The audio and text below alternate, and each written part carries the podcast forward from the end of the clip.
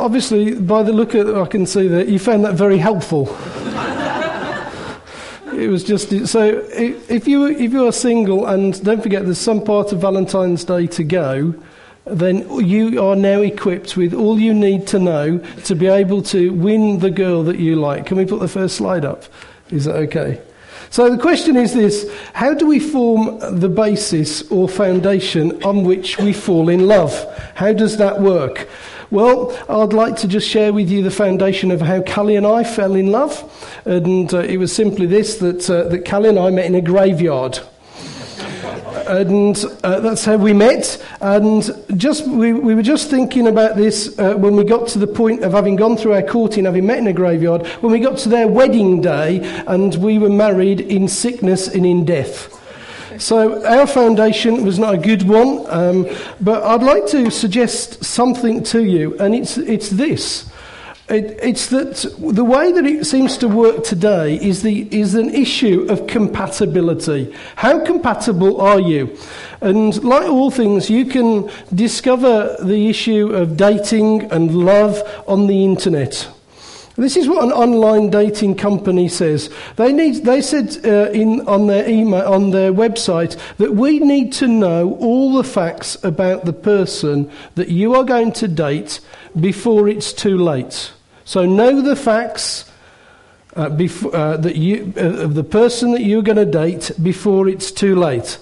And the reason they say that, and it's on their website, you can have a look at it, uh, it says that an estimated 83% of div- divorces would not occur if the person simply asked the right questions while dating. That's what they suggest. They go on and say this The problem is that most people don't know what to ask, hence what I was showing you. They don't know what to ask on a date. And that's why they say they created a compatibility test. They've done this over eight years, and it has been proven to be a success. They say that it will provide you with an easy, non threatening way in which you can learn about your partner. They say that our proven, time tested compatibility test reveals the often overlooked areas in a couple's relationship and methodically covers all major topics. So I thought that I would register. I'm a married man, but I thought we're in for this. So off I go and I look into the, take the next stage and on I go. And I found out that the compatibility test goes like this. Paul, do you like trees? No. Linda, do you like trees? Yes. Tough. that's, that's the way that it goes. Do you like ice cream, Fleur? Not really. Not really. Rupert, do you like ice cream? Forget it. It goes something like this. And I thought, it has taken you eight years to put this thing together. And such was the impact of this, um, this compatibility test that I thought you'd like to know some quotes, how it had changed people's lives. Are you listening, Silas? You're single, aren't you? At the end of this, you could be married. Okay, here it goes. The, this is what somebody said about dislikes and likes. Wow, your compatibility, compatibility test has helped me to know that my boyfriend is right for me. I learned so many interesting things about him ice cream, trees. Now I know for sure that we are meant to be together. Thank you so much. You can feel the emotion in that coin. Then on the other side of the coin, this is the, the trees and ice cream thing. I had some doubts about the guy I was dating, but I couldn't justify breaking up with him. After taking the compatibility test, however, I knew that in my heart that I shouldn't be dating him. There were just too many imp- uh, areas that were important to me that he could not care less about.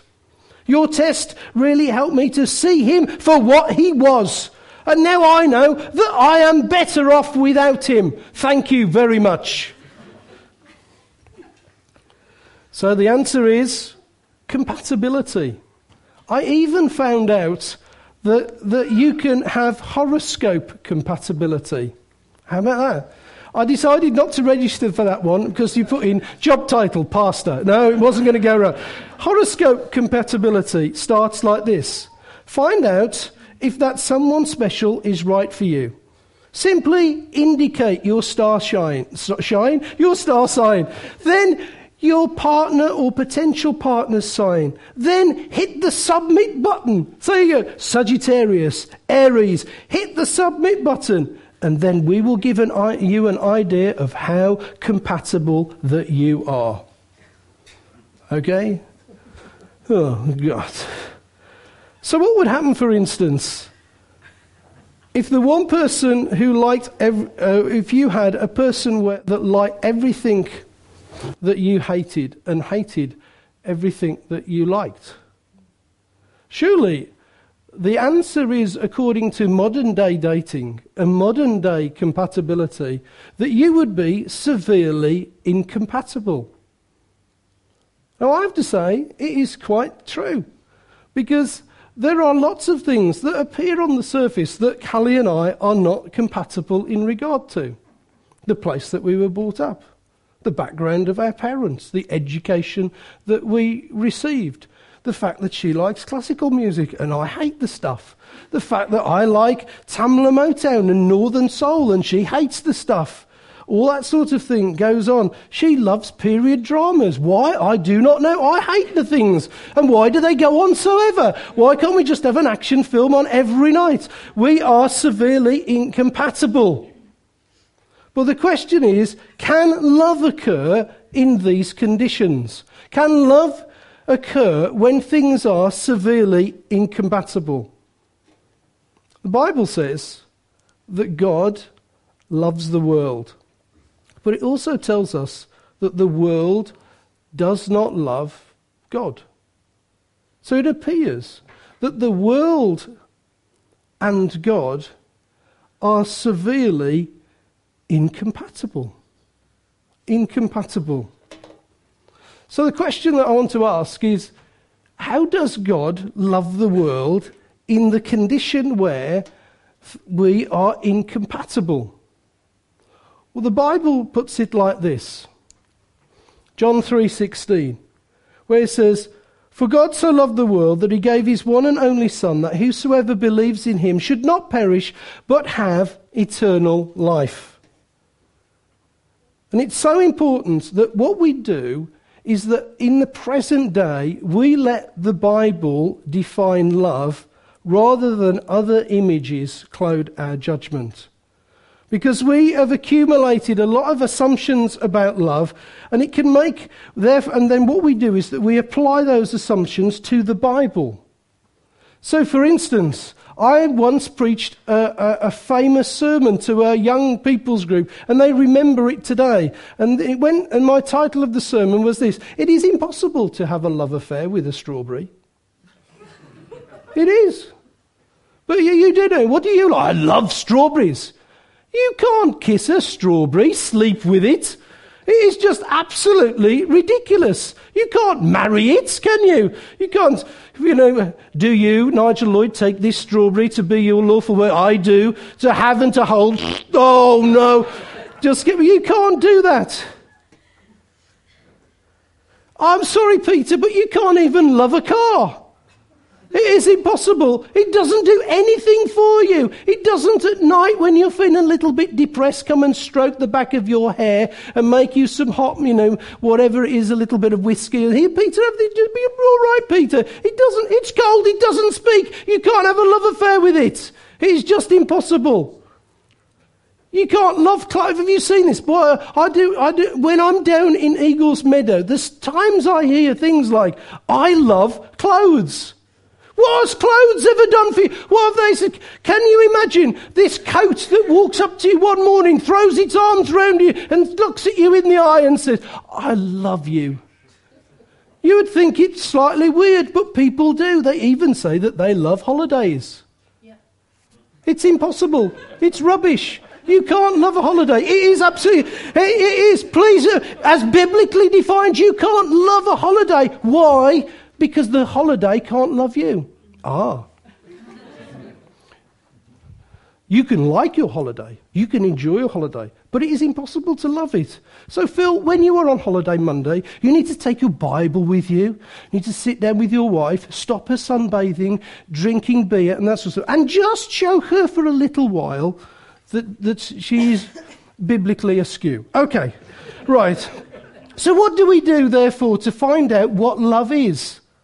We find it out from the Bible and from this verse. So, let's do some things that are really obvious, and they're not great revelations, but here they are. First one is this that God loves the world. What does that mean?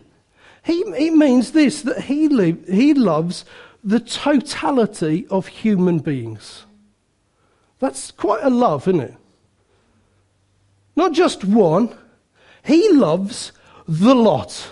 All throughout history, all throughout time, all throughout the earth's existence, he loves them. Not only does he love them, but he loves their, he has loved them in their fallen, sinful states. He has loved them when they have not loved him irrespective of what they have thought of him, what they say about him, how they behave, what their attitudes, their thoughts are, right in the beginning, God loves the world. There has not been a time in history when God has not loved the world. What an outstanding thing.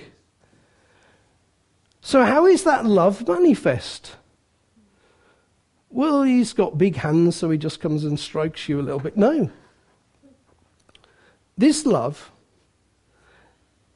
is of such a kind and of such an intensity and of such a magnitude that it moved him to give his son to die for that world or for you.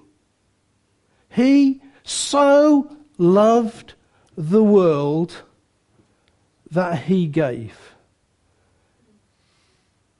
He didn't just love it it moved him in the depths of his being to do something about it.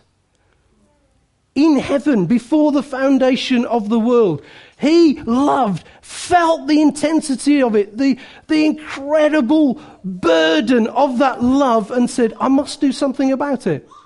I'll send my son. In John chapter uh, 10, verse 17 and 18, you hear Jesus reflecting on this where he says, For this reason the Father loves me, because I lay down my life that I may take it up again. No one takes it from me, but I lay it down of my own accord. I have authority to lay it down, and I have authority to take it up again.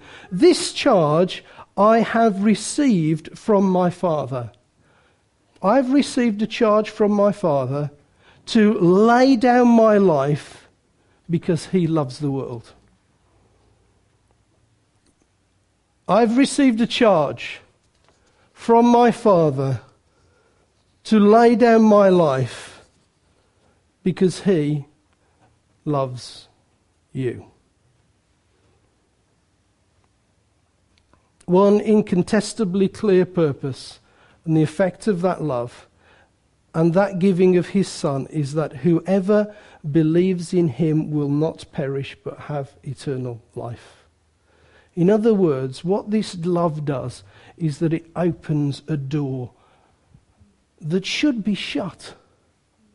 That should be shut.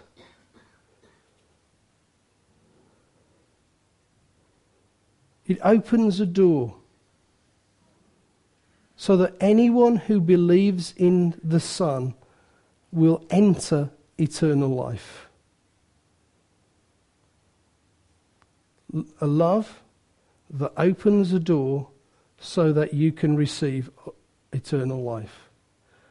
And that's irrespective of whether you have ever loved him or even ever thought about him. Therefore, his love is indiscriminate. It may be spoken to and promised to and applied to everyone without exception. Because what this love is, is this if you believe in me, if you believe in me, I will give you eternal life. I can do this justly because in sending my son because I loved you, he died in your place and cancelled the debt that should be yours. And it's just simple. If you believe that, that he can cancel your sins, you can be a recipient of this love. It isn't just that it's out there, you can receive it and feel it and catch it and enjoy it. How good it is to be loved by you. I gave my son so that you don't have to earn a love. It isn't an issue of, well, how do you get into the kingdom of God? The kingdom of God means walking into Marks and Spencer's, buying a £20 meal for two. It will include a starter, a main meal, a side and a sweet, and a pink champagne. Do you not think you're being marketed here? what is that soft voice that does that? Is that what it says? No. It doesn't say that. It just says, I gave my son so that the only condition of you receiving this love is by trusting in him. Now that's a depth of love that I think that I've never understood or experienced. So I want to say to every human being, I think you're not aliens, to every human being, God loves you.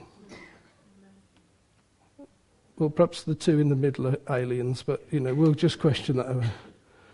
We may we can say that. And this is how he loves you. How does God love you? He gives his son so that you would believe, so that you could be forgiven, and so that you can have eternal life. That is what the love of God promises. It's free. It goes out to every ethnic group. It goes out to every age. It goes out to every socio-economic category. It goes out to every colour. And best of all, it goes out to the worst of sinners, of which the Apostle Paul said, I am the worst. And still, he loved the Apostle Paul. Here is a love that cannot be matched, that cannot be ever really competed with. Now, if you're a Christian here and you've received that love, live in the good of it.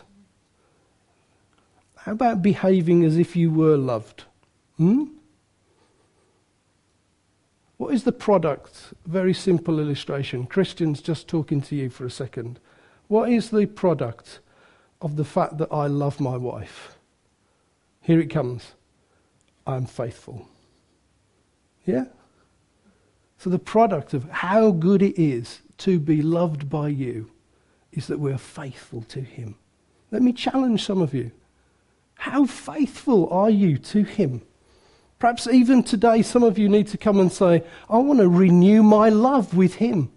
I want to behave as if I am a lover. I want to behave as if I am, a, I am faithful to the one that loves me. Maybe for you, you need to respond that way. But if you're not a Christian, maybe it's time for you right now to, to receive a love the likes of which you have never known before. So, how do you receive that, that love? Well, it's quite simple. It involves turning to God and turning from self. The Bible calls that repentance, but we can just put that word aside. It means that you're going to make a decision not to live for you any longer, but you're going to live for Him. It means that you're going to trust Jesus to come into your life and to make you what He wants you to be, not what you want to be. That's a big ask, isn't it? So I'm saying, Jesus, I, I, I want to be what you want me to be. It isn't just agreeing intellectually. Hey, there's this great guy, he's called Jesus Christ. Yeah, I can see that he's the Son of God and I can see that he died on a cross for sins. No, that's not enough. Yes, you need to uh, intellectually understand that he did those things, but it is an emotional thing too. To be in love is emotional. It's something that I feel. It's something that catches my heart. It's something that drives me and, and affects me for, for, well, it just does, doesn't it? I know you've heard this story before, and I know it's just, it's like, I once did something very stupid. And I embarrassed my wife no end. Which is that I, I just had that over, overwhelming thing once that, that I was in love with my wife. And we had some roses in the front of our garden. And Callie was cleaning upstairs in the bedroom. So I thought, I'll get the ladder. I'll cut a rose and I'll walk up the ladder in the street with the rose between my teeth. And as she's cleaning the window, I'll just go, I love you! it was received well. What I didn't realise is that as I was doing it and cutting the rose and putting the ladder up like this, the people were coming out and saying, What is this idiot going to do? But they were all behind me. So not only did I do that, but by the time that Callie looked out, she could just see me and a load of people looking to see what this. But sometimes love drives you to action. And that's what it is. Does this love drive you to action? Both, uh, if you are not a Christian, is this love driving you to say, I, I want to do something about this? And is this love, if you are a Christian, driving you to an action right now? If it hasn't, get hold of the cross again. Get hold of the cross again. Look at what Jesus did for you.